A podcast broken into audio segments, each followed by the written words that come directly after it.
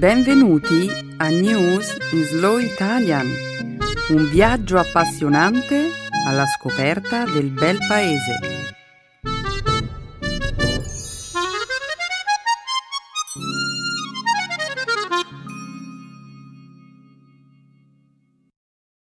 Oggi è giovedì 28 dicembre 2017. Benvenuti alla nostra ultima puntata del 2017. Buon anno a tutti! Non vediamo l'ora di cominciare le nuove puntate del 2018. Ciao Stefano! Ciao Romina e buongiorno a tutti. Nella prima parte del programma parleremo di attualità Cominceremo dalle elezioni catalane della scorsa settimana che hanno creato ancor più incertezza nella regione. Parleremo poi di un discorso in cui il ministro della pubblica istruzione britannico ha dichiarato che le università potrebbero essere multate o sospese qualora si rifiutino di ospitare relatori controversi. Discuteremo quindi del previsto voto delle Nazioni Unite sul Trattato delle acque di profondità destinato a proteggere le acque oceaniche internazionali. Infine, parleremo di un misterioso ristorante londinese solo su appuntamento che in realtà era finto. Finto? Sì, finto quel ristorante non è mai esistito. Ah. È una storia interessante, Stefano. Propongo di sceglierla come future topic del nostro speaking studio di questa settimana. Perfetto. Ma continuiamo con gli annunci. Eh, come sempre, eh, la seconda parte del programma sarà dedicata alla lingua e alla cultura italiana. Nella parte dedicata alla grammatica spiegheremo come si usa l'argomento di oggi, il congiuntivo passato e il condizionale passato. E concluderemo il nostro programma con un'altra espressione italiana, mettere in luce. Grazie Romina. Cominciamo. Sì, Stefano. Perché aspettare? Che cominci lo spettacolo!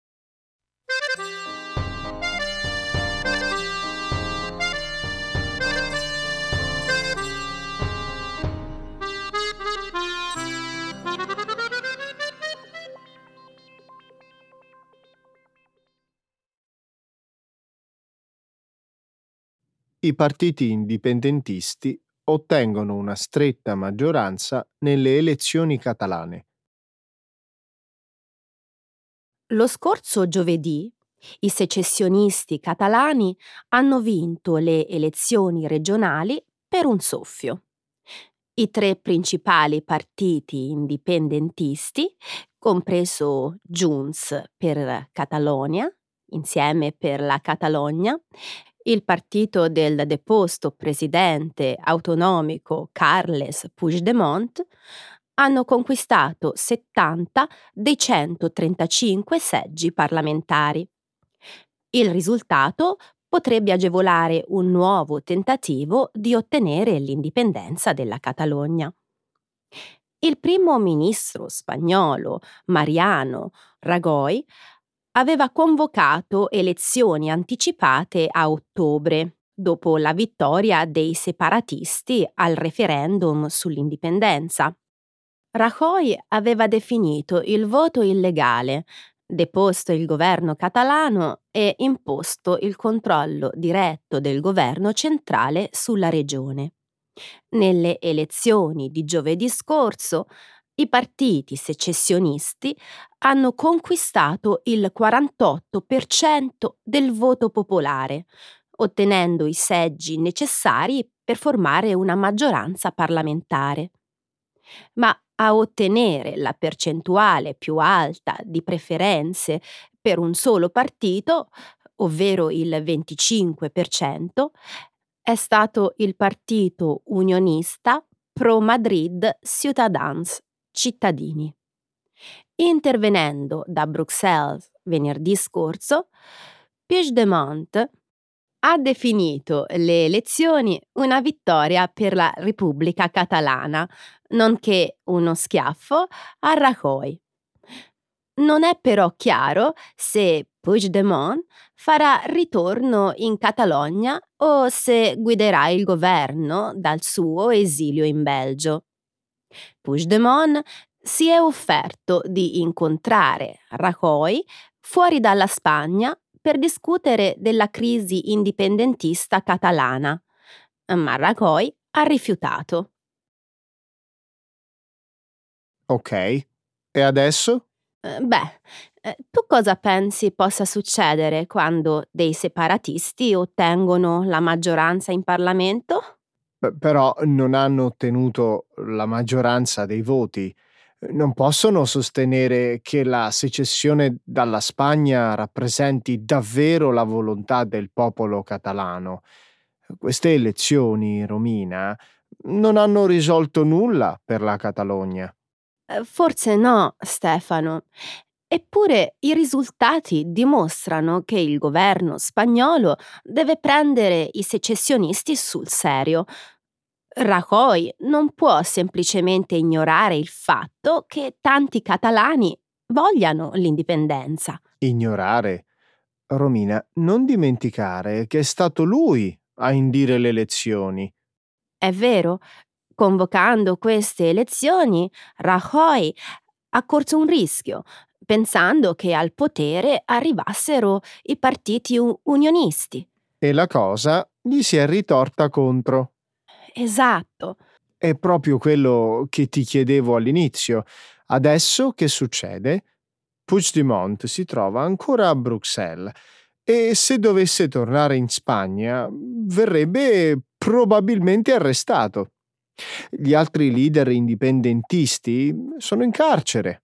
Perché Rajoy dovrebbe modificare la situazione e facilitare la vita ai separatisti? Che scelta ha? La Catalogna, per funzionare, ha bisogno di un governo.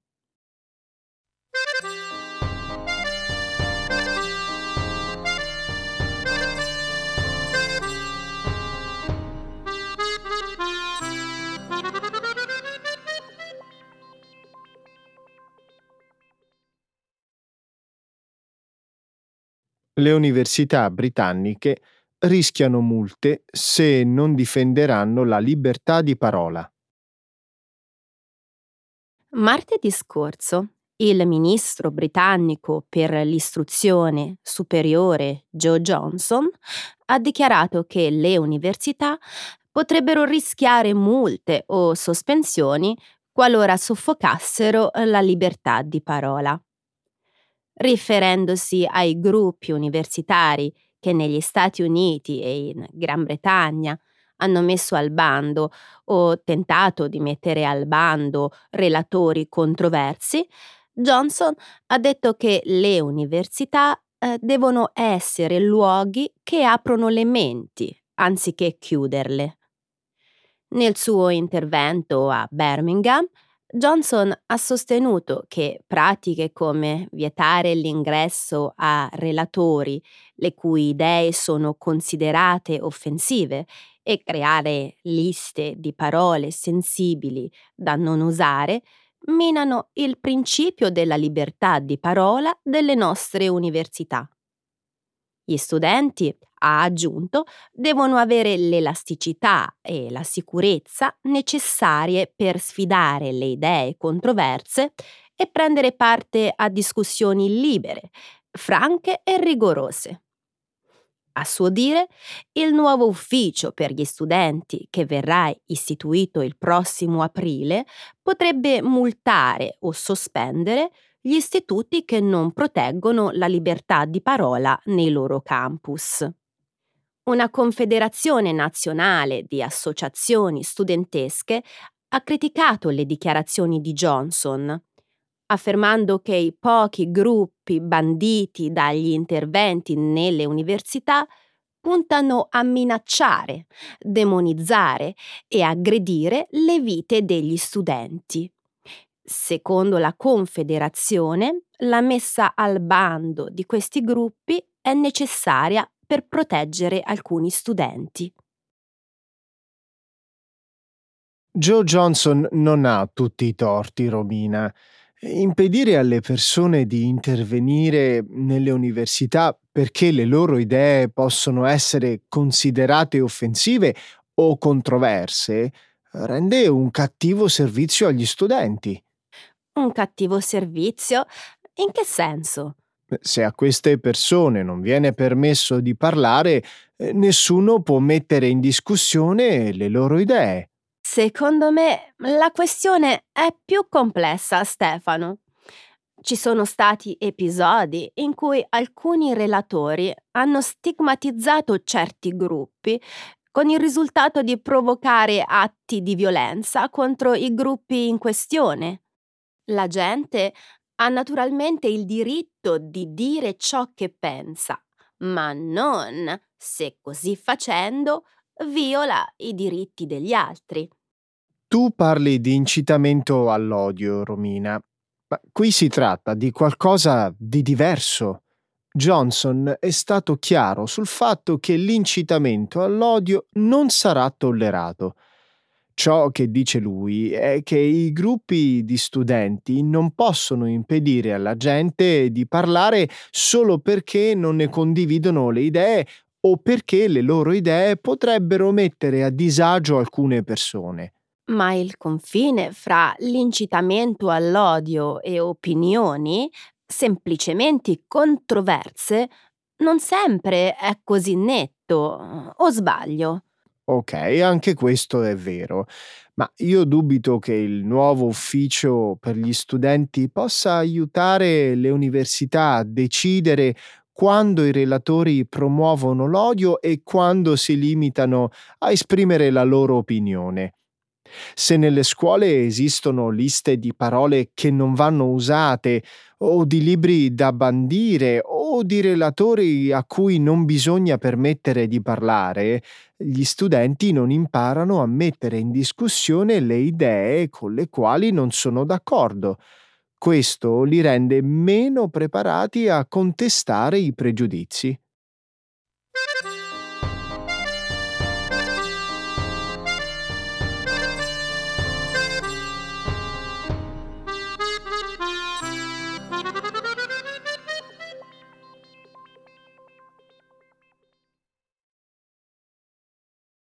Le Nazioni Unite si avviano a stabilire delle regole per proteggere il mare aperto. Nei prossimi giorni è atteso un voto delle Nazioni Unite sulla possibilità di procedere con uno storico trattato delle acque di profondità. Il voto, che punta a stabilire delle regole per proteggere le acque oceaniche internazionali, potrebbe avvenire entro la fine dell'anno presso la sede dell'ONU a New York. Sono 140 i paesi che sostengono la mozione per regolare queste acque che coprono più della metà della superficie terrestre. Poiché queste acque non appartengono ad alcun paese, subiscono un eccessivo sfruttamento della pesca e l'inquinamento. È previsto che entro il 2020 siano stabilite delle nuove regole per proteggere queste acque che potrebbero anche istituire delle aree protette e fissare delle quote di cattura per la pesca commerciale. Se come previsto le nuove norme saranno approvate, nel corso dei prossimi due anni le Nazioni Unite eh, ospiteranno quattro assemblee per redigere il trattato. I negoziati potrebbero essere difficili, in quanto alcuni paesi dotati di potenti industrie della pesca, come la Russia, il Giappone e l'Islanda, potrebbero chiedere di escludere dalle nuove regole la pesca. I promotori delle nuove regole affermano che queste sono essenziali per proteggere gli ecosistemi e contribuire a contrastare gli effetti dei cambiamenti climatici. Romina, tu lo sapevi che la porzione di oceani protetti è inferiore al 4%? Soltanto il 4%? Sì, e dal momento che il 71% della superficie del pianeta è ricoperto dalle acque, questo significa che una parte enorme della Terra non è protetta. Ecco perché le Nazioni Unite stanno lavorando a questo trattato. Ho come il sospetto che i negoziati non saranno facili. Alcuni paesi vorranno garantirsi di poter proseguire con attività come la pesca e l'estrazione mineraria in alto mare. Vero. Ma al tempo stesso eh, questi paesi vorranno anche essere considerati dei leader sulle questioni ambientali, giusto? Questo potrebbe motivarli a raggiungere un accordo. Lo spero proprio. Non resta molto tempo. Le temperature oceaniche sono attualmente le più alte da quando gli scienziati hanno cominciato a registrarle se le tendenze attuali proseguono, l'oceano perderà la capacità di assorbire il calore prodotto dal riscaldamento globale. Le conseguenze per tutti noi potrebbero essere terribili.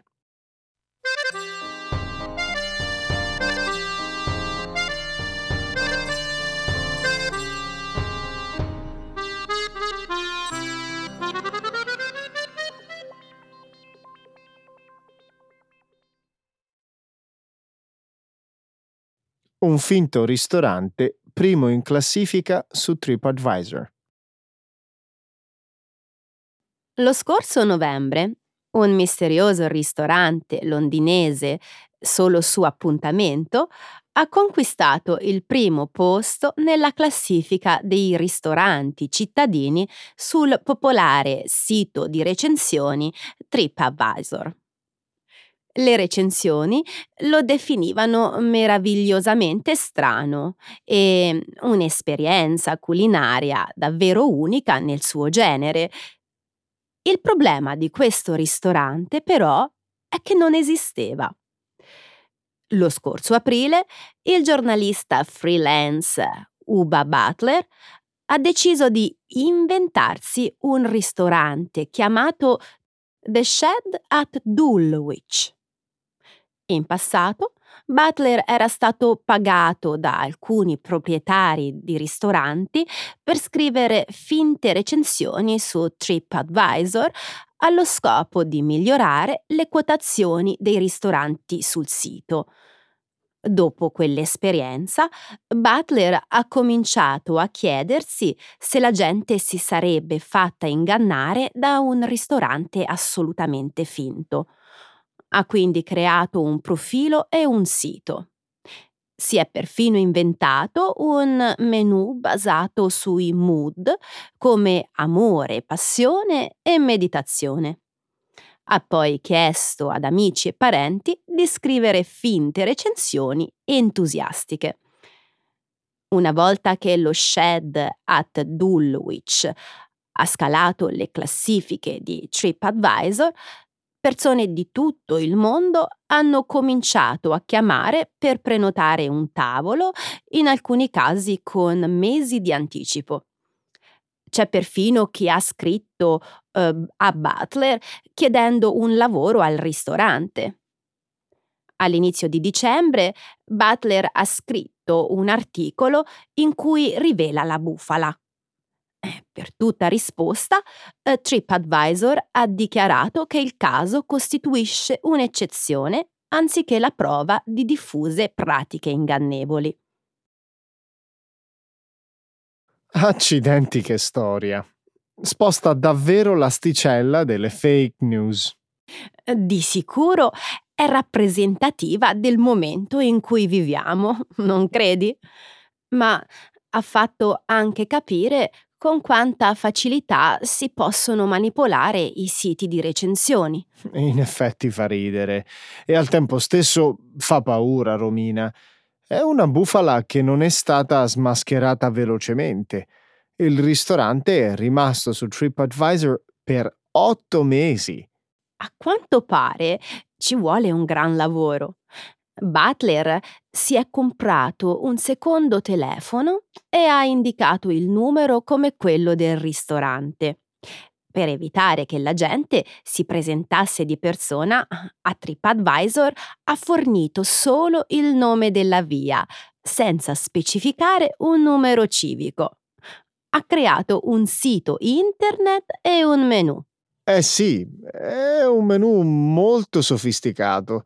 Ma poi l'idea dei mood eh, così pretenziosa, qualcosa a cui la gente avrebbe sicuramente abboccato. È vero, può sembrare sciocco, eh, eppure la gente si è fatta fregare perché come concetto di ristorante risultava credibile. Il che mi fa pensare. Lasciami indovinare, ti fanno pena le persone che ci sono cascate. Eh sì, e perché no?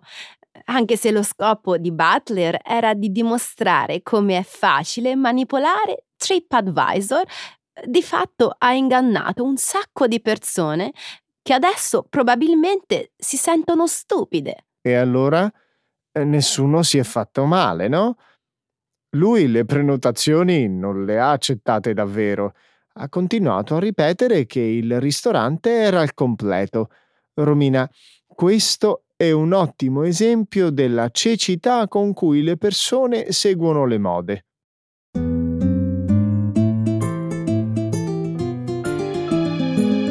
Adesso la grammatica. Per capire le regole di una lingua poetica.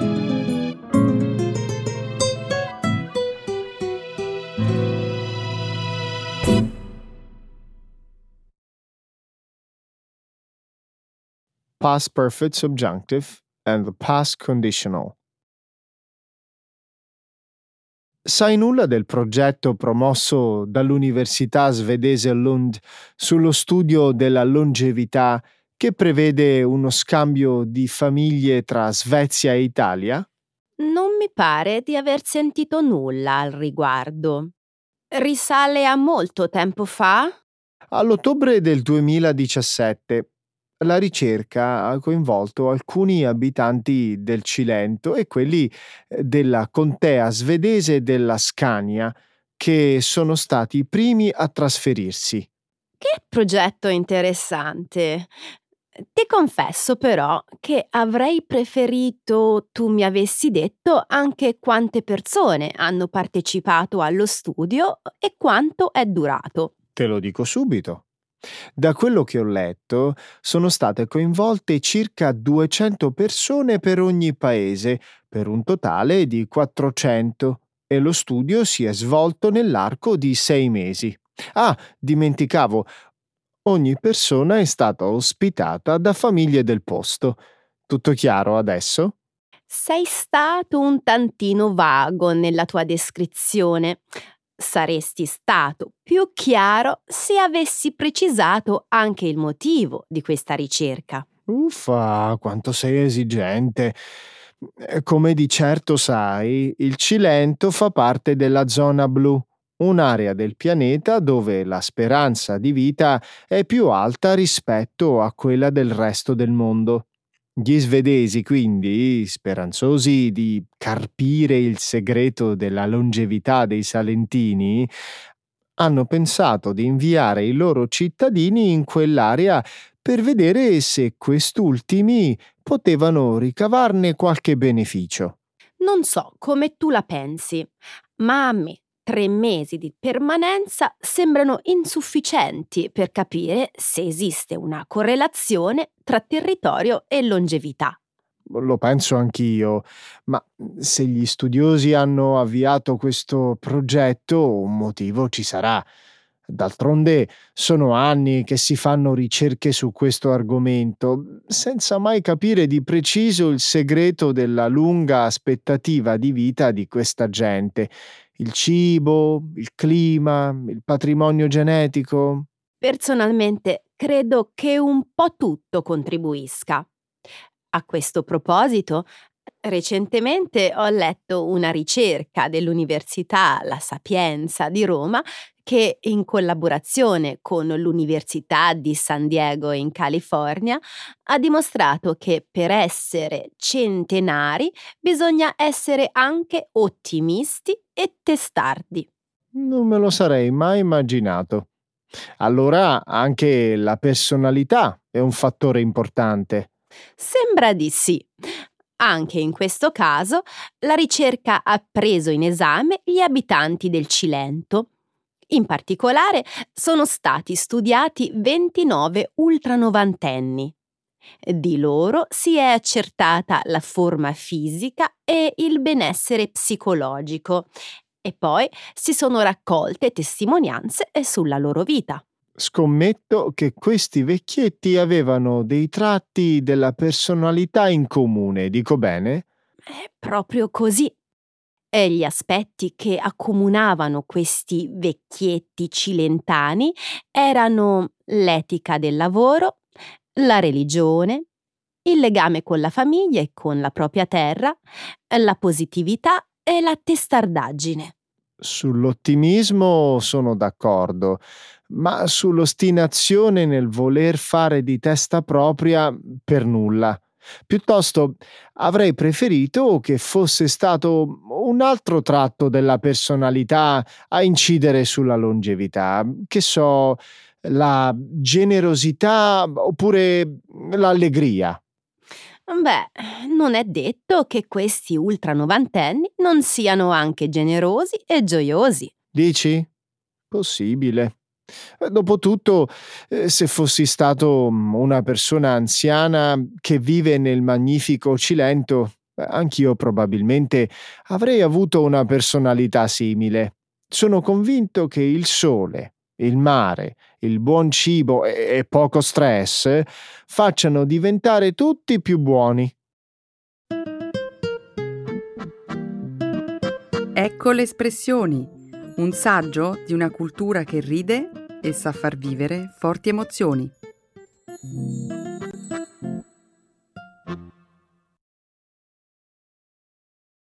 Mettere in luce, to highlight. Ti va se parliamo di due eccellenze italiane famosissime in tutto il mondo?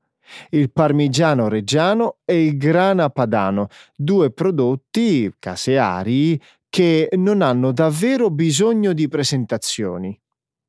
Ho letto che il 40% della loro intera produzione è destinata all'esportazione. Cosa bolle in pentola, Stefano? Perché all'improvviso ti sei messo a parlare di formaggi? Te lo dico subito, Romina. Recentemente questi due eccellenti prodotti italiani sono stati messi in discussione da CIUF Italia Onlus, la maggiore organizzazione internazionale per il benessere degli animali d'allevamento. Non ricordo di aver sentito nulla in merito. Immagino però eh, che l'inchiesta di questa ONLUS eh, cerchi di mettere in luce eventuali problemi legati alla salute delle mucche che forniscono il latte ai due consorzi. Sbaglio? Brava, ottima intuizione. Nell'estate del 2017 CIUF Italia ha messo sotto osservazione ben nove stalle della pianura padana, deputate alla fornitura di latte per la produzione del parmigiano reggiano e di grana padano. In queste strutture sono state messe in luce due cose importanti. Cosa?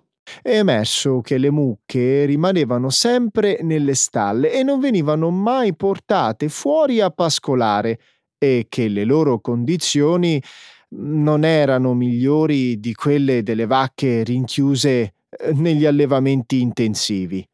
Non posso crederci. Povere mucche.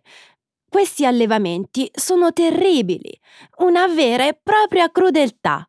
L'inchiesta ha anche messo in luce che alcuni bovini, oltre all'eccessiva magrezza, eh, presentavano delle ferite dovute a strutture poco adatte luoghi pericolosi a causa di pavimento in cemento, sporchi e scivolosi, cuccette troppo piccole, passaggi strettissimi con punti spigolosi. Che vergogna! Sai di cosa mi meraviglio? Che i consorzi del parmigiano reggiano e del grana padano che si sono sempre vantati di prestare molta attenzione alla qualità di tutto il processo produttivo, non si siano premurati di fare gli adeguati controlli alle stalle da cui prendono il latte. È vero, tutto ciò sembra andare contro i loro valori.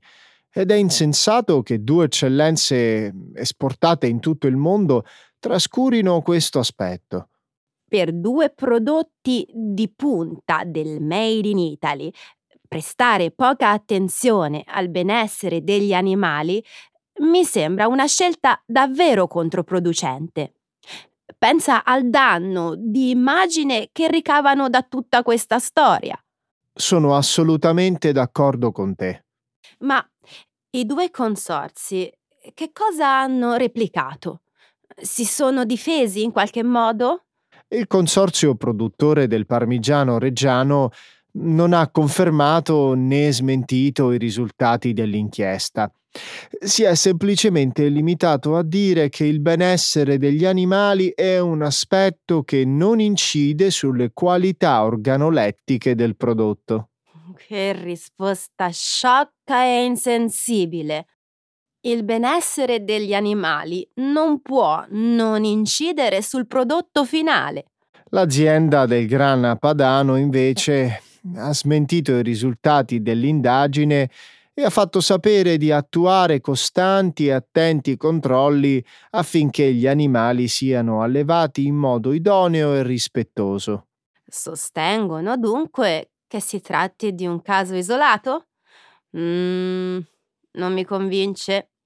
Se fanno attenti controlli, come può essergli sfuggita una situazione del genere? Concordo con te. Le risposte dei due consorzi emiliani non convincono per niente. Ad ogni modo, la vicenda ha destato molta attenzione in Italia e immagino che per evitare un ritorno negativo d'immagine prenderanno provvedimenti in merito, almeno lo spero. Mm. Spero che tu abbia ragione. Adoro questi formaggi, ma sono pronta a rinunciarvi se altre inchieste metteranno in luce questioni simili.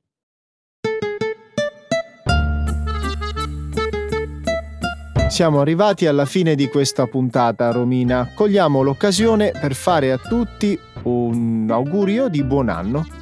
Auguri a tutti. È stato un, un, anno forse un po' difficile e speriamo che l'anno prossimo porti a tutti gioia, tanta serenità e felicità. Ciao a tutti. Auguri!